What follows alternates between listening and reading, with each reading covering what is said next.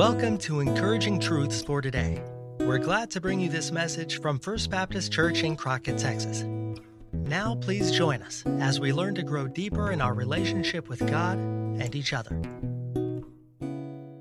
So let's look at Psalm 20 today. And let's focus on trusting God in troublesome days.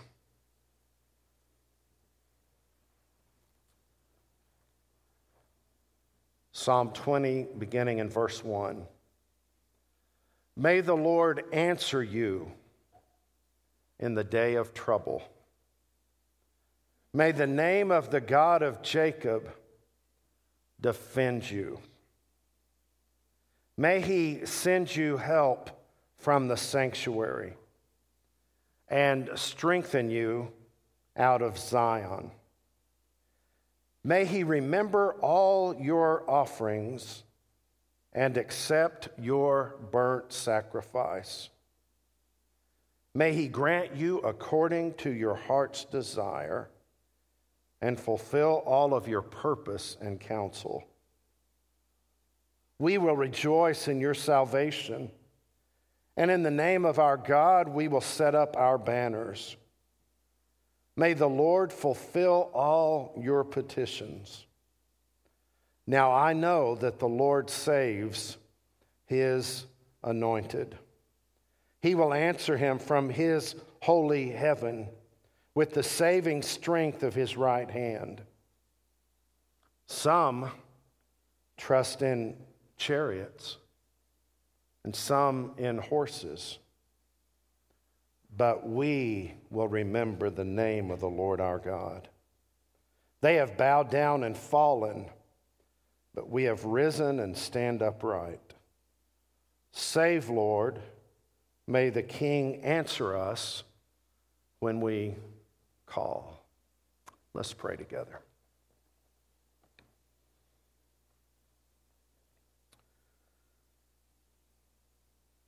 Father, I pray that you would.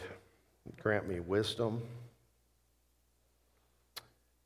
and insight even as I preach. Father, I pray your Holy Spirit would move in each of our hearts and lives to deepen our walk with you,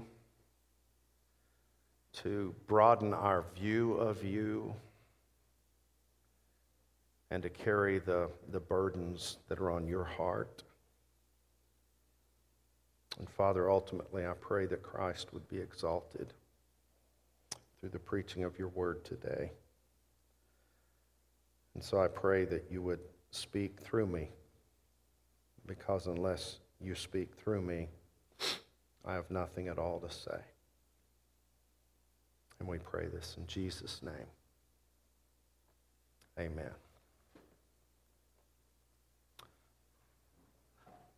So I sense that these verses can be very helpful to us in troublesome times uh, where uh, the day seems cloudy or the, the weight seems heavy or the, the end seems uncertain. So let's look today at three things that we should do or not do. One of them is something we should not do in troublesome times. First of all, in troublesome days, turn your desires Godward.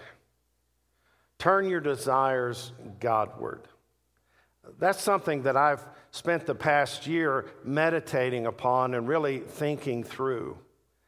Uh, particularly in studying the preaching of Charles Spurgeon, he many times in his sermons would express these Godward desires, and they would begin with the word may. May God give you insight as I'm sharing this, he would say to his congregation, or may God deliver us from this or that. It's, it's not really a, a prayer in a sense, it's a, it is a prayer from the heart, not verbally directed straight to God, but expressed toward Him in those desires. Perhaps when you've sent a text letting someone know you were praying for them, or written a card to let them know how you were praying for them, uh, you may have done as I have, where I say, I'm praying this for you, and may God do this for you as well. It's a desire of the heart focused on what God can and will do in a person's life. It focuses a Godward desire on God's designs in people's lives. And that's how this psalm begins with that word may. May the Lord answer you in the day of trouble. Uh, that's the sense of what David was hearing from the people. May, may God hear you in the, and answer you in the day of your trouble. What, what these Godward desires express to one another do is they strengthen the prayer that someone's praying that may feel weak or uh, may need the encouragement. So, where else could we express these desires rather than to God? Well, haven't you found yourself expressing your desires to yourself? or horizontally to others, saying, What I want is this, or what I desire is this, or I would love to see this happen, or all of that kind of thing. But, but when you express your desires Godward, they, they take on a, a purity and a power about them. There's something very pleasant in the ears of God as you turn your desires to Him and to His kingdom. And so these verses have guided me in my prayers for fellow believers in Afghanistan in recent days. May the Lord answer you in the day of trouble. May the name of the God of Jacob defend you. May he send you help from the sanctuary and strengthen you out of Zion. May he remember all your offerings and your accept all your burnt sacrifices. May He grant you according to your heart's desire and fulfill all your purpose. Because I've been at a loss praying for someone in a situation that I've never been in. But those words have somehow given me direction and not just Godward desires, but I've turned those into prayers that have been very helpful to me. But just think in your troublesome times, those phrases that are action words, that the desire is that in the day of trouble that God would answer, that God would defend, that he would send, strengthen, remember, and accept, and grant, and fulfill. Do you, do you just see the strength of all of that? So the first two verses are, are just loaded with those moving, powerful verbs that line up with the will of God when you're living in His will and, and you're praying those types of things. God, answer me. God, fulfill. God, strengthen. God, send help. Uh, what a joy it is to pray in keeping with the Word of God. I found when you use God's vocabulary in prayer, there is great power there. Then in verses 3 and 4, the, the word may continues. May he remember all your offerings and accept all your burnt sacrifices. Those were acts of worship. When in times of peace, they were able to come and, and worship and, and serve the Lord. And there they offered burnt offerings and sacrifices. It was somewhat of a prayer to God that expressed things that even the vocabulary, vocabulary of their heart could not express. And may he, he remember those desires even as you've expressed them and those things.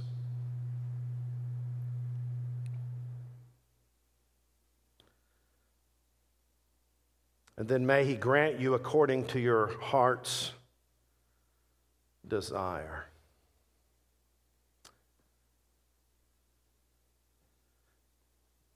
Have you found how wicked and deceitful your heart can be?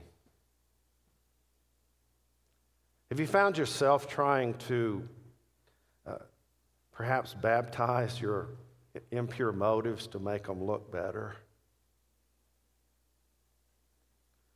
Well, the psalmist later in Psalm 37 talks about the, this whole issue of the desires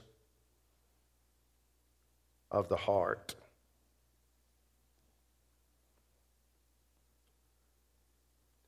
in Psalm 37. Verse 3, it begins with that word trust that we have sung repeatedly today. Trust in the Lord and do good, it says in Psalm 37 3. Trust in the Lord and do good. Dwell in the land and feed on his faithfulness. There are times in our lives when unfaithfulness and betrayal happen. The people in Afghanistan are, are, are expressions of that. But in those times, trust in the Lord, do good, dwell in the land, feed on his faithfulness. Delight yourself also in the Lord, and he will give you the desires of your heart. Now, the people praying for David in Psalm 20 had a strong assurance. David was not perfect. David failed, but when they prayed for King David, they knew they were praying for a man after God's own heart. And so they could dare to say, May, may he give you the desires of your heart. Why? Because he, he in a sense, lived there in Psalm 37 4. He delighted himself in the Lord, and God would give him the desires of his heart because they were God born desires that were Godward desires expressed to him. What a beautiful picture that is. When people pray for you and pray for me, do they have that kind of assurance about us that they're praying for someone with a heart set on doing what God wants us to do. But notice the promise that they make there also. Verse 5 We will rejoice in your salvation, referring to David's deliverance in the battle. Salvation with a little s. And in the name of our God, we will set up our banners. See, in the Bible, you find that word banner quite a bit around those places where there's been a battle or where they've experienced a victory. They talk about his banner over me is love. It was like a, a flag or a streamer on a pole or a standard. And throughout history, they have served three basic purposes according to the Dictionary of Biblical Imagery to identify a group, to where they would gather around that standard or that banner. Secondly, they've been used to claim possession of a space or territory. And thirdly, to lend festivity to a celebration. But think about that to claim possession of a space or territory.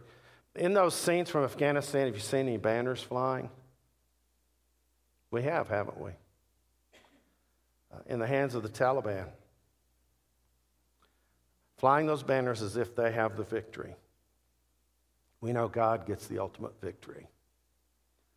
Uh, we know they have a godless view of life.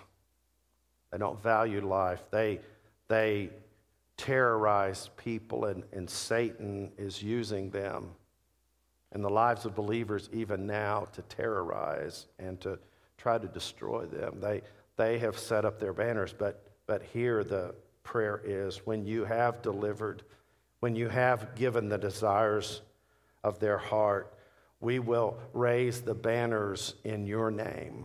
We will give you all the glory and all the praise. Isn't that a beautiful picture? But how many times did we forget to, to raise our banner in His name when He works in our lives? And so, the first thing we need to be doing in our lives during troublesome days is turning our desires Godward But then, secondly, drawing from this psalm in troublesome days, hold tightly to what you know to be true about the Lord. Hold tightly to what you know about the Lord. Not what you want him to be, not what others have morphed him to be, but what you really know to be true about the Lord from the Word of God.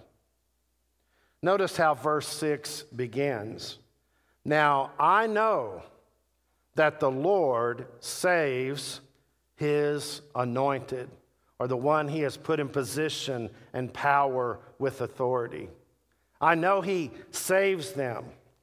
Does that always mean physical safety and security? Not always, but ultimate salvation and deliverance. Anointed uh, could refer to a person who is been set apart by God and conferred with authority upon them by God. That's the picture of the king. Now I know that the Lord saves his anointed. He will answer him from his holy heaven with the saving strength of his right hand. There are multiple verses that refer to God's right hand. What in reality does his right hand refer to? We know he's a spirit. We know he doesn't have hands and feet. He, he doesn't have a physical mouth or a physical voice. God is spirit, and those who worship him must worship him in spirit and in truth. But in the Bible, you find what's called anthropomorphisms. Don't ask me to spell that, but anthropomorphisms, which is taking an attribute of God and morphing it into something human, anthropomorphisms, morphing it into something human so we can picture it and understand it. So when it talks about the finger of God, it gives us a sense of, of God moving that way, the voice of God speaking through the word of God, the, the mouth of God, the ears of God hearing our prayers. It, it's us as finite human beings trying to picture an infinite God uh, with whom we have come to know through Christ and become acquainted with. How do, how do we identify these things about Him? Well, the, the Lord blessed them with these images. And so here it refers to His right hand. What that is referring to is God's person and his actions, full of righteousness and his effective might, with his right hand. He brought them out with a strong right hand. Uh, it's not that God values right handed people over left handed people. It's not to say that God is right handed and anyone left handed is is far from him. Need to clarify that for my left handed wife who says God is left handed because Jesus is sitting on his right hand. I, you know, there's so much silliness we could go to, and I shouldn't have gone to, but it's a sense of his power, always effective, always mighty, always super abundantly sufficient for whatever he chooses to do. And so when he moves with his powerful hand, they are raising banners to celebrate that and to say he has taken captive of this. He has brought victory here. He has delivered here. And we celebrate him not just because of that, but because of his greatness. He has chosen to be involved in our affairs and in our circumstances and brought us through and delivered us. So, in troubled days, troublesome days, we should tightly grip what we know about the Lord. Because haven't you found people misinterpreting who God is in these circumstances? Someone shared a prayer with me. It was a beautiful prayer by Anne Graham Lotz. It was uh, not just beautiful in that it was sweet and soft, but it was all about scriptural perspective on what was going on in Afghanistan. And then she prayed in there that God would bring his judgment on the evil, whether it abides in Afghanistan or in Washington, D.C. Well, there were people claiming to be Christians that were offended by that. I found myself wondering uh, would they have been fine if she had left us out of the equation in that prayer? What nation is not deserving of God's judgment? What leaders should not come under the judgment of God for death and destruction? What, what nation is spared from God's judgment? We have this false sense of security that somehow Israel's been pushed aside, and we as the United States are now the big focus of God's dwelling and his power only if we're pleasing him and he is our God as, as our nation serves him. But we are not a special case with God, are we? There is no hedge about us except for that which is godly and pure. So, in a world that is quick to redefine God and to say, well, my God doesn't do that, my God would never act that way, when the Bible talks about God bringing judgment even upon Israel and Judah, why in the world would he not bring judgment upon us? So it's important that we hold on to the scripture and what we know to be true about God. Is God going to bring good out of what's happening in Afghanistan? I believe that's true. Throughout church history, where there is persecution and martyrdom, the church is thriving. You know what's happening right now? People are turning to Christ in Afghanistan. Do I know that? Because I've seen on TV? Oh, no, that's not going to be on TV. But I know that is happening because that is the way of God, turning people to Him even in troublesome days. And so we have this assurance of his right hand. There is nothing beyond his reach, nothing beyond his power, nothing beyond his knowledge that occurs in his world. His right hand is able to stretch forth and do mighty things in the midst of a mighty mess. In Isaiah chapter 41, verse 10, there's a verse that has brought me great comfort on many occasions. It says this in Isaiah 41:10, "Fear not, for I am with you. Be not dismayed, for I am your God. I will strengthen you. Yes, I will help you. I will uphold you with my righteous right hand." You see, that right hand can move with great power and judgment. It can move with great power upon a person's life, and it can bring great comfort and strength to those who are weak. But only to those who are humble enough to admit their need, only those who know they desperately need Him.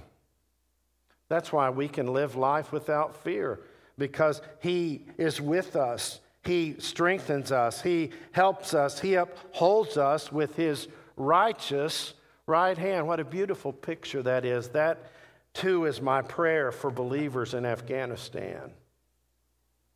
So, in troublesome days, we need to turn our desires Godward. In troublesome days, we need to hold tightly to what we know to be true about God.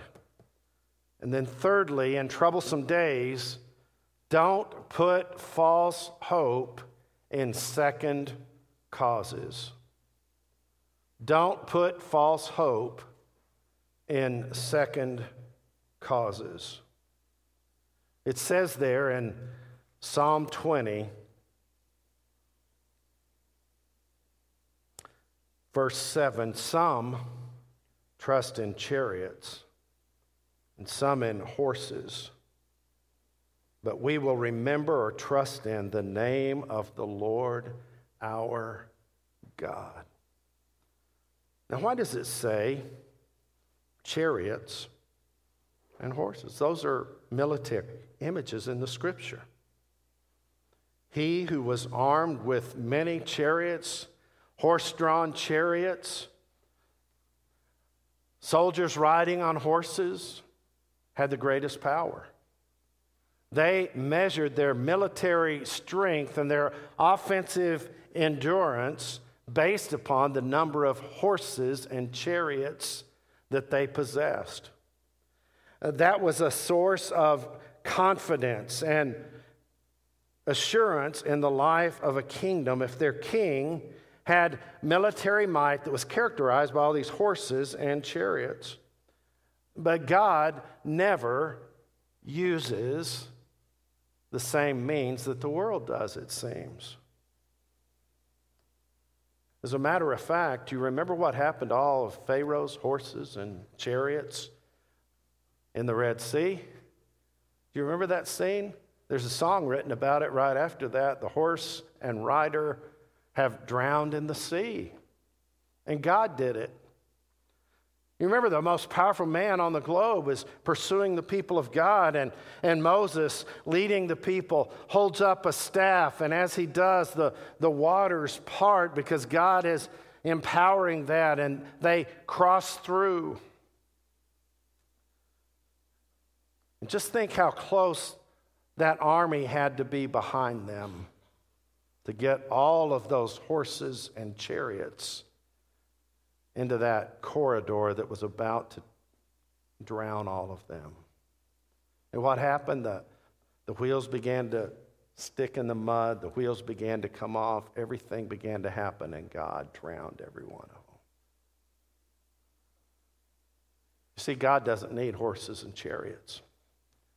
God doesn't need airplanes and bombs. God doesn't need tanks and rifles. God doesn't wear a helmet into battle. He is the God of the universe.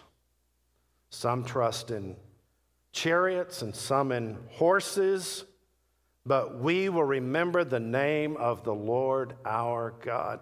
So, what do I mean by second causes? Well, that was a, a phrase used a lot in Puritan literature back in the uh, 1700s and into the 1800s. Here's what it refers to God is the first cause. How was I created? Well, my mom and dad were second causes, but God was the first cause. How do trees grow from a seed? Well, we water it, we take care of it, but we're the second cause. God is the first cause. I remember taking an agronomy class for an easy grade in college, which ended up not being so easy, but I learned a lot about God. The professor one day said, When you put a seed in the ground, does it say this side up on it? The answer is no. And he said, Well, then, how can you randomly put a seed in the ground and the, the stalk knows to come up and the roots know to go down? He said, God designed it that way. And we learn so much about God just through the things that grow, but God is the first cause. Think about when you've shared your faith with someone and they've come to know Christ uh, and you may have said, I led them to Christ. That's true in a sense, but you know what happened? The Father drew them to Himself. He is the first cause. It's very common for us to try to figure out who the second cause was. Well, what happened? Well, God provided this. Well, I know, but, but who did it? No, not who did it. The big who did it, God did it. He's the first cause. Forget about the second cause. Oh man, you recovered? What's your doctor's name? I want to go to that doctor. Well, it's Dr. Jesus. He is the first cause. Without his giving wisdom and skill and knowledge and creating the body to be able to be healed, all of the things that would go into that. Not that doctors aren't important, not that mechanics aren't important, not that finances are not, whatever it is, but just see God as the first cause. Who provides for your family? Well, I work for this company. No, no, no. Who provides for your family? First cause, God provides through a second cause to meet the needs in my family. Do you see the picture there? And so, what he was saying here is some trust in second causes, but we will remember the name of the first cause, the name of the Lord, our God. So, how did Jericho fall? Well, People trying to figure out the second cause say that there was such an intense vibration from the trumpets that were blown, it began to shake loose some of the mortar, and the walls began to fall, and they fell on people and killed them, etc., etc., etc. You know what's easier to believe? First cause, God brought them down. That's what the psalmist here is saying. Some trust in these second causes. I thank God for second causes. I thank God for putting second causes in our lives because He uses people and He uses things in our lives, and that's wonderful. But we never need to begin to worship the things above the God who has placed that in our lives and at our disposal. And so that's the heart of Psalm 20, verse 7. God is the first cause. It's not because of military prowess, it's not because of military machinery. We will put our trust in the name of the Lord our God. You know what happens when you give credit or glory to a second cause rather than to God as the first cause? Number one, He may take away your provision. Number two, you are setting them up as an idol. You know what the Bible says? The Bible says God shares his glory with no one. We should never do that. But back to the imagery of chariots and horses. If you turn to the next uh, book there, to Isaiah chapter 31, Isaiah 31, you find a picture of how God responds to chariots and horses.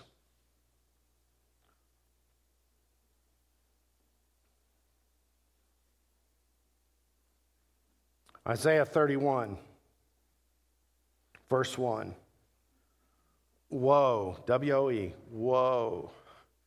Anytime you see that word W O E, you need to, whoa, you need to stop and look at it.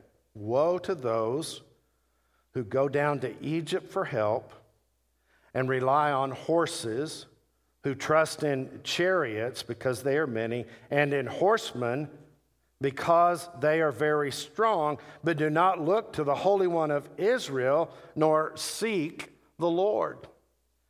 Now, does that mean that God couldn't use certain things he chooses not to at times to reveal the power and bear strength of his character.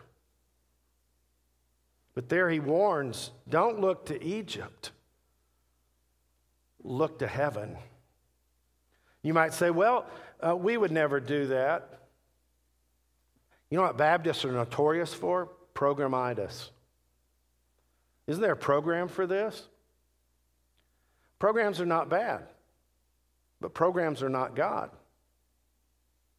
And so through the years, uh, we've looked to Nashville or here or there for the answer when it, in reality, those are second causes he might lead us to, but the ultimate focus should be on the first cause, and that's God. When you look to him, he does amazing things around you and through you and through others, but you've got to be looking at the first cause. It says there, we will remember the name of the Lord our God. Now, in Deuteronomy 17, the king of God's people was warned against having a lot of chariots and horses that he trusted in.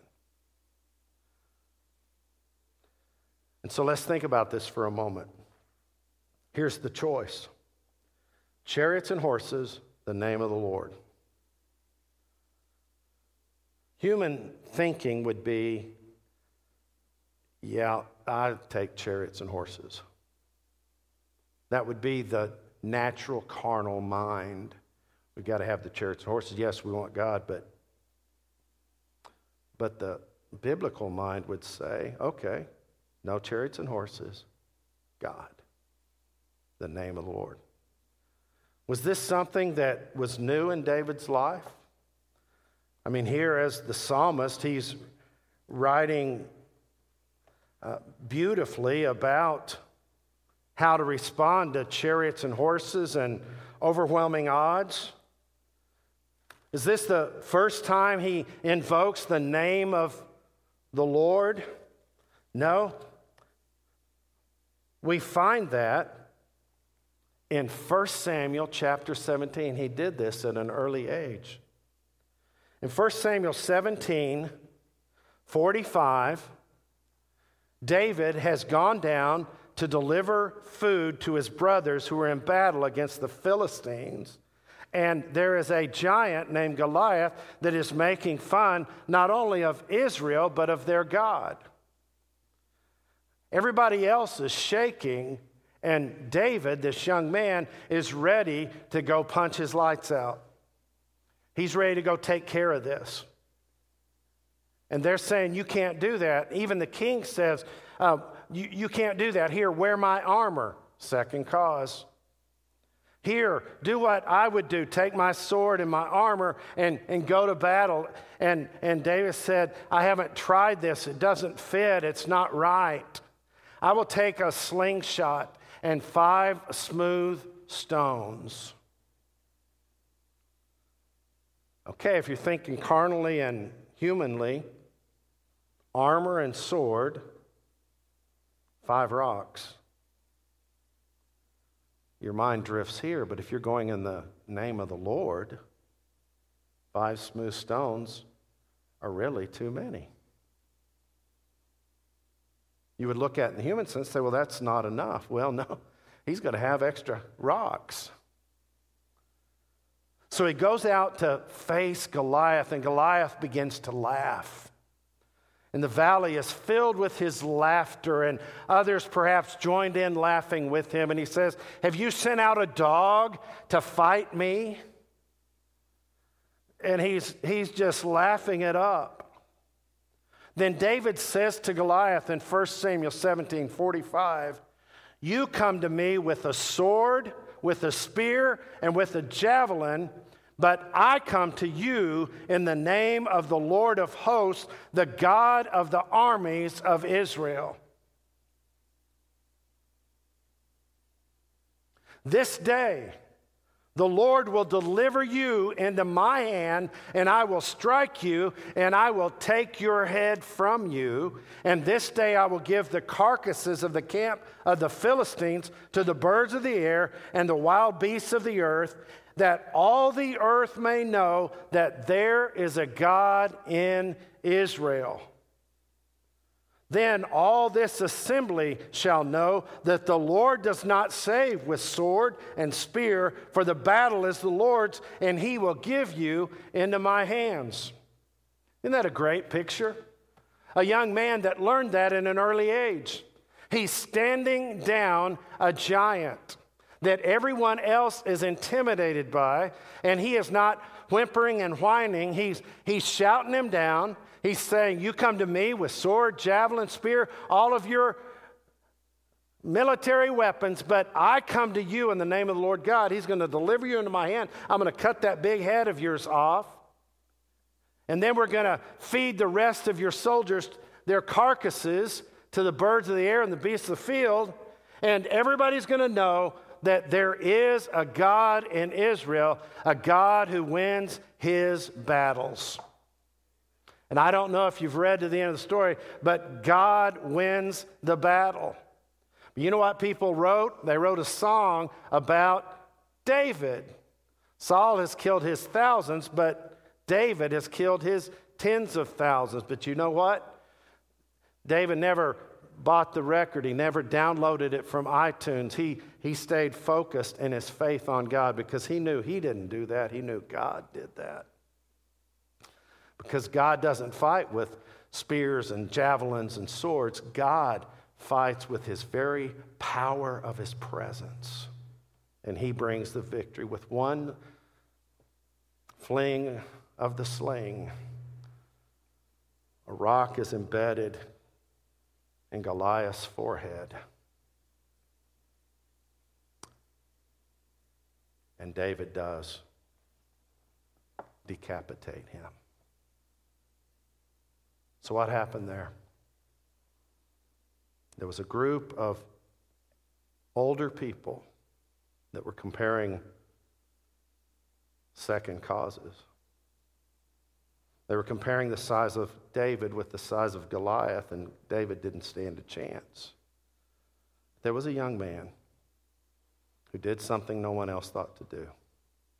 He was comparing Goliath and his size to the size of God, and Goliath didn't stand a chance. It's all about how you look at life. Not just how you look at life, but how you look at God. And so I ask you today are you looking at God through your circumstances? Or are you looking at your circumstances through the lens of who God is? We would like to thank you for joining us for this message from First Baptist Church in Crockett, Texas. First Baptist desires to be a house of prayer with a heart for people, making a difference by making disciples from our neighborhood to the nations. If you would like more information about this ministry, please visit www.firstcrockett.org. Until next time, may God's blessings be upon you.